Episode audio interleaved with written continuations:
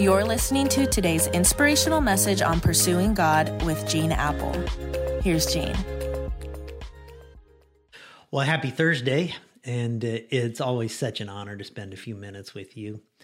This month, of course, we're celebrating the birth of Emmanuel, God with us, who was the Savior of the world.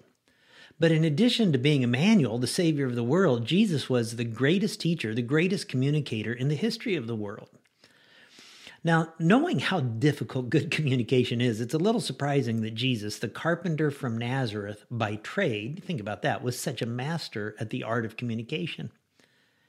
As Jesus finished the greatest sermon ever recorded in history, the Sermon on the Mount, Matthew chapters 5, 6, and 7, Matthew 7, 28 records, when Jesus had finished saying these things, the crowds were amazed at his teaching. They were amazed.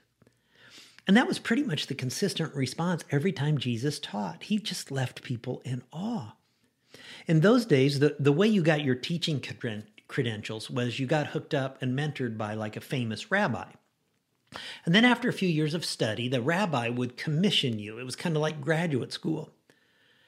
But people were amazed because Jesus had never been to rabbinical school. I mean, how did he get such learning? He he hasn't been to graduate school. He, he, he doesn't have his credentials. Now, who did Jesus teach? Who?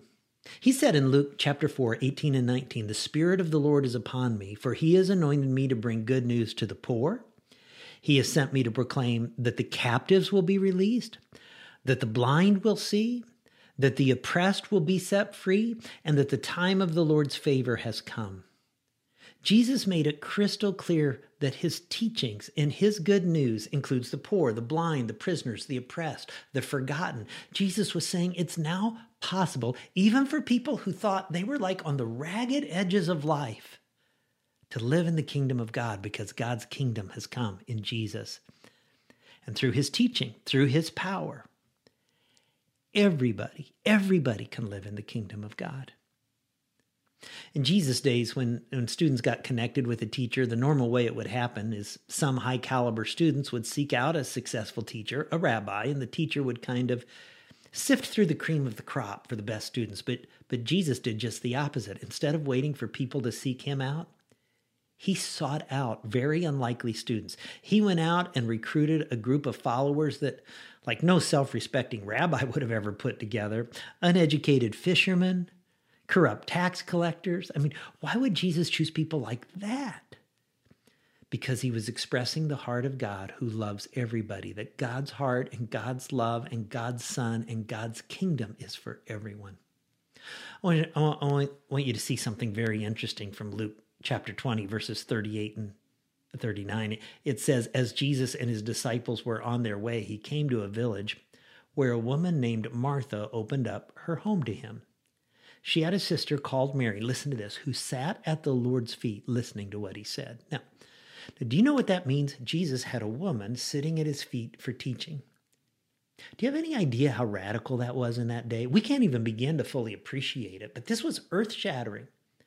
The rabbis had a saying in those days better to burn the Torah or God's word than to teach it to a woman.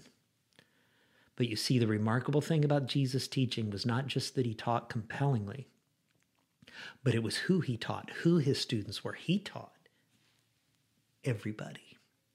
Jesus goes out of his way to express that God's offer of love and forgiveness and life is for everybody. He wants everybody and anybody to sit at his feet and to be a student and to be a follower. Friends, I want to encourage you to think about who needs to hear this message today. I mean, who needs to hear that Jesus' love is for everyone and it's for them. Who could you be a light to today just as you interact with people? Who could you invite to a Christmas service this year? Maybe, just maybe. That little invitation would be a first step or another step in a life and eternity transforming journey for them. God, I thank you that this teaching that Jesus brought the good news that he brought. It's for everybody. For everybody who hears my voice right now. And God, maybe there's some today who are just feeling like they don't matter. They're not loved. They're, nobody's concerned. And I thank you that Jesus made it so clear. No, no, no. I came for you. I came to be near you, to be with you now and forever.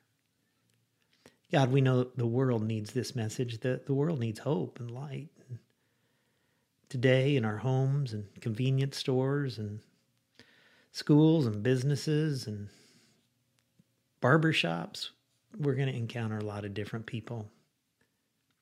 Help us to be a light to them. And maybe even, if it's appropriate, invite somebody to a Christmas service that has the potential to change their life. We ask it in Jesus' name. Amen. Amen. Hey, we'll catch you tomorrow.